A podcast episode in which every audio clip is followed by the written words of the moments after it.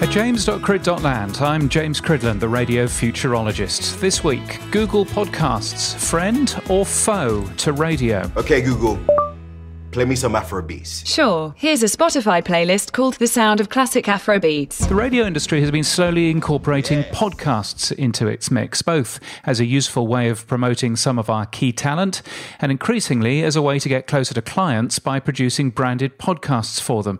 And increasingly, sales teams are representing podcast networks as well as radio stations.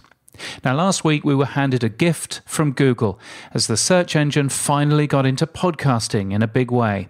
They finally launched their podcasting app, Google Podcasts, and it's already installed in hundreds of millions of Android phones. And this is important because Android represents over 80% of the global market in smartphones. And even in strong Apple countries like the US and Australia, Android still has around a 50% share.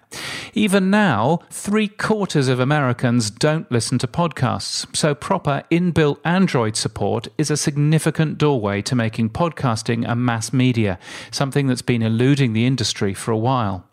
Part of the issue with podcasting has been that podcasters have had one simple place to link to on Apple, which is guaranteed to work on any Apple iPhone or iPod Touch, but now we've the equivalent for Android phones. A link to play a podcast on Google Podcasts will, on an Android phone, just work. The podcast app is part of the Google Search app, which is installed on every new Android phone. And additionally, Google have added a few Google Smarts. First, the app itself has recommendations in it, as you'd expect, but they're based on your listening.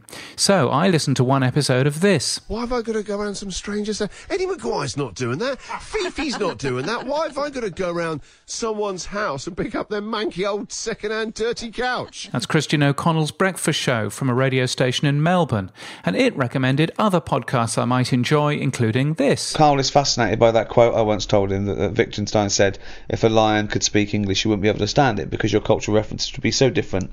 And uh, as you know, Karl couldn't get it. He'd be going, "Well, I think I would understand a lion." He was going, "I'd know what it, I know what sort of day it's had." What did you mean by that? I just mean, I, I kind of know what a lion gets up to. That's Ricky Gervais's show from Sirius XM. Probably the most interesting step is that a Google web search now highlights podcasts with a little play button, and that allows frictionless listening directly from a search result. So if you search for anything you're interested in, you might get audio as well as a web page. And all of this leads to the inevitable question is a significant addition to the podcast landscape like this going to erode radio listening? Or is it a great opportunity, allowing on demand radio in the form of podcasting to reach many more people? Well, in any case, if you need it, I've written an FAQ about Google Podcasts and what your station should do next over on my podcasting newsletter website at podnews.net.